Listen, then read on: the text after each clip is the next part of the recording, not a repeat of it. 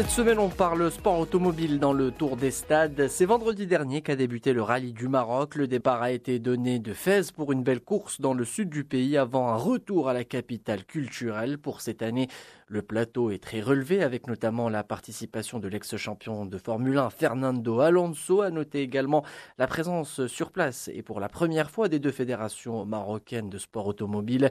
Pour nous parler de tout cela, David Castera, le directeur du rallye du Maroc, il est notre invité de ce tour des stades. Nous allons euh, prendre la route pour le sud et ensuite euh, là on va rentrer dans la partie de désert, de dunes, de sable et c'est là que va commencer un peu la grande bataille entre tous les concurrents pour, euh, pour cette édition. Et puis l'arrivée finale, on va remonter sur Fès où sera jugée l'arrivée finale du rallye de nouveau.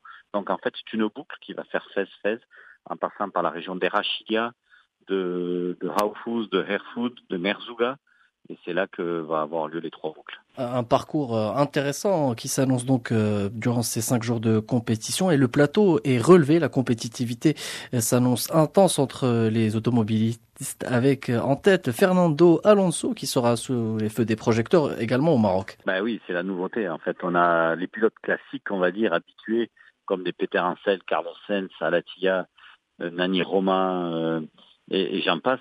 Et puis on a un tout nouveau, un tout nouveau, mais qui est un sacré pilote puisqu'il a gagné, euh, il a gagné bien beaucoup de, de, choses, mais pas dans le domaine du rallye raid. Il est plusieurs fois champion du monde de Formule 1 c'est Fernando Alonso. Donc c'est un peu la curiosité pour tout le monde. Comment va être sa capacité d'adaptation? On attend tous de, de, voir sa réaction. Et justement, euh, vous, David Castera, vous êtes euh, aussi, avant d'être directeur du rallye, vous êtes un, un, amoureux des sports automobiles.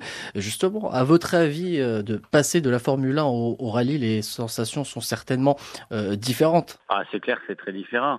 La difficulté pour Fernando, ça va être l'adaptation, de savoir comment il va pouvoir appréhender, de rouler sur un circuit où il connaît tout par cœur, où il peut bien euh, euh, savoir au millimètre où il va placer sa voiture. Et là, c'est tout l'inverse. Il va devoir rouler à l'anticipation, en regardant, tout en visuel. Il n'y a plus de paramétrage précis comme il a l'habitude. Donc c'est vrai que c'est un exercice totalement différent pour lui, mais bon, je crois que c'est un grand champion et on va voir un peu cette, dès le rallye pour sa première sortie comment il s'adapte. Voilà ce qu'on pourrait dire à propos euh, de la compétitivité des, des, automobilistes qui sont attendus au Maroc. Il y aura également une participation euh, marocaine pour cette année. Eh bien, bien sûr. Et l'année dernière aussi, on aide beaucoup le, les participants marocains.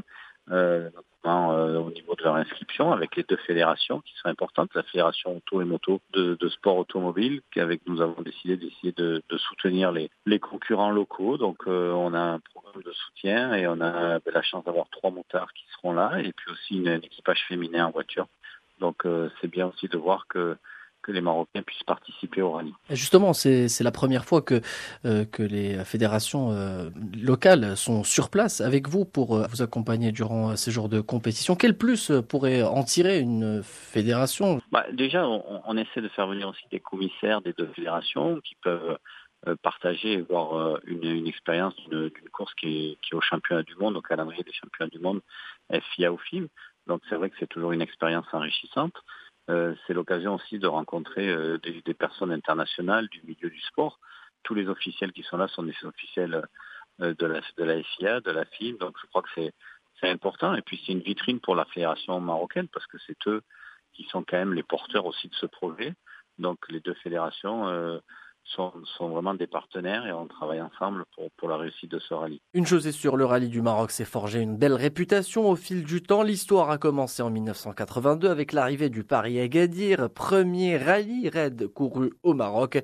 L'année suivante, le rallye prendra le nom de Rallye de l'Atlas et deviendra un rallye phare du calendrier des rallyes.